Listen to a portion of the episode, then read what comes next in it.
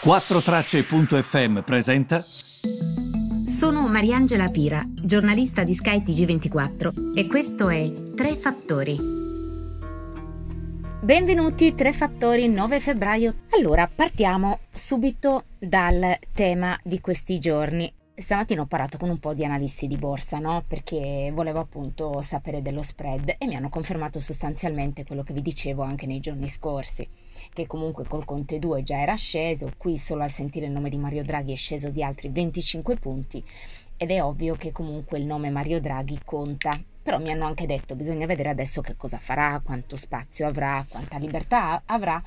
Um, e ho detto ma allora che cos'è che paga in questo momento? Perché lo spread scende? La risposta che mi danno tutti è la credibilità e quando chiedo dell'esperienza passata, direttore generale del Tesoro, economista, docente ad Harvard, ehm, BCE, Banca Italia, che cosa porterà in questa esperienza? Tutti mi hanno detto ha una forte capacità organizzazionale. Ehm, sull'organizzazione lui è veramente molto forte.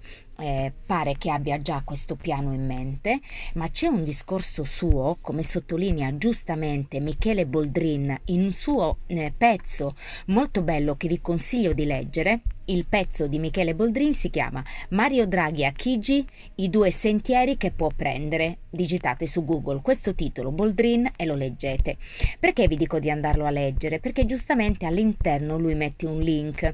Questo link che inserisce Boldrin è molto importante perché ehm, uno si chiede eh, che tipo di Draghi sarà? Quale sarà il programma che Draghi ha in testa in questo momento? Ebbene, lui fece una relazione, la sua ultima a maggio 2011 2011, prima di prendere eh, ehm, di prendere ovviamente le redini, come sapete, della Banca Centrale Europea, come governatore di Banca d'Italia fece quest'ultima relazione. E all'interno dell'articolo di Boldrin trovate proprio il link eh, allegato alla relazione mm, di Draghi eh, e devo dire che è un programma molto chiaro, eh?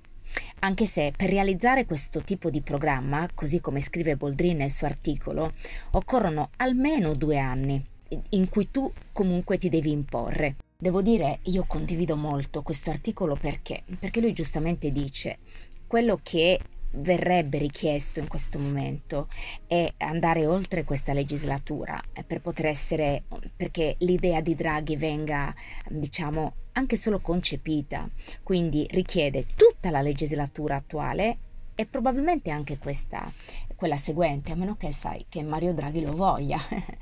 È, è interessante insomma andatevi a vedere sia l'articolo sia eh, la relazione programmata di Draghi in eh, Banca Italia prima appunto eh, di andare via.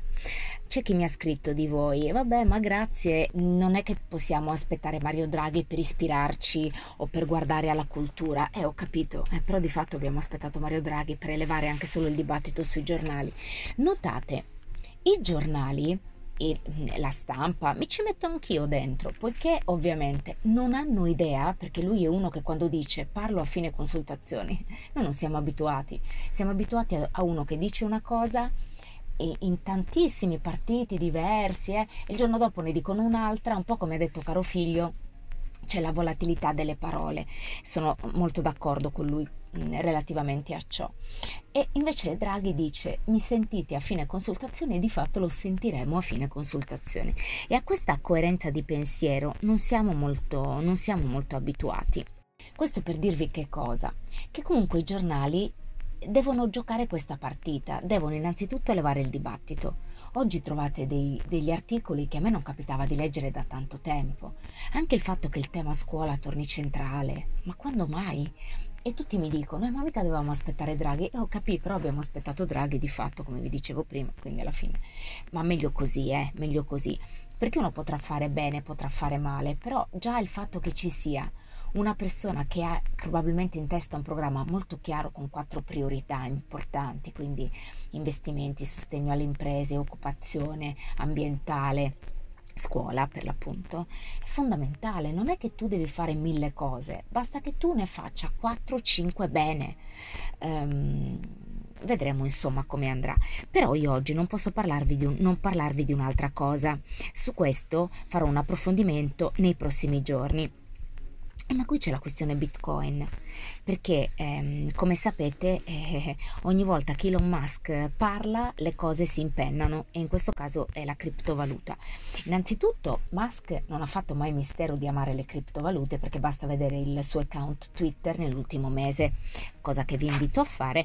Mm, a volte scrive anche delle cose molto complicate quando parla, ehm, quando parla per esempio di SpaceX, però è molto bello leggerlo perché si imparano sempre cose nuove aveva fatto comparire anche l'hashtag Bitcoin eh, sul suo profilo Twitter e quindi Tesla ha investito 1,5 miliardi di dollari, non proprio noccioline, eh, nel Bitcoin che al momento è ancora la criptovaluta più scambiata al mondo. Non solo, l'azienda mh, ha aggiunto nel, che nel prossimo futuro intende accettare Bitcoin come, leggo, strumento di pagamento per i suoi prodotti questo duplice annuncio è, ba- è, bastato per far balzare nuovamente la criptovaluta del 10%, un nuovo record 40, di oltre 44 mila dollari, ma anche cripto, altre criptovalute, Ethereum per esempio è salita, insomma è come se Tesla abbia innescato ehm, que- questo, rialzo, questo nuovo rialzo. E tra l'altro, il, quello, quando vi dicevo, lo leggo, tutto ciò è stato comunicato alla Consob americana, che è la SEC. E, ehm, Tesla, come spiega? Leggo. Il Bitcoin per Tesla garantisce più flessibilità per diversificare e massimizzare ulteriormente gli utili.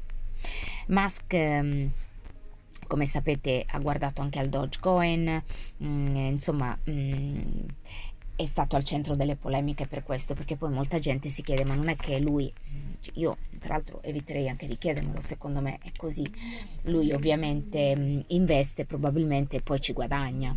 Ehm, eh, ci sono stati anche poi molti artisti che vanno a seguire quello che dice lui. Ehm, insomma, ehm, è una sorta di spartiacque questa situazione perché vede eh, un pre e un post, è come se adesso il Bitcoin avesse avuto un placet importante. Però di fatto una novità c'è, perché se tu accetti il Bitcoin come mezzo di pagamento e ti chiami Tesla, tu crei il primo grande esperimento di utilizzo delle criptovalute nei consumi, secondo quanto osservano gli analisti di Global Data che sono stati interpellati da Il Sole 24 ore su questo. Il punto critico è la volatilità di queste valute perché hanno delle oscillazioni pazzesche e questo ovviamente non solo per chi investe come noi, che magari che ne so, un gruzzoletto lo investi lì e non sai mai che fine fa. Questo probabilmente solo col tempo potrà risolversi come problema, ma anche il fatto che per un'azienda comunque non è che puoi sostenere investendo tantissimo queste oscillazioni, questa volatilità. Però non potevo non parlarvi di questo perché è troppo troppo importante. E grazie per avermi seguito e vi ritrovo domani.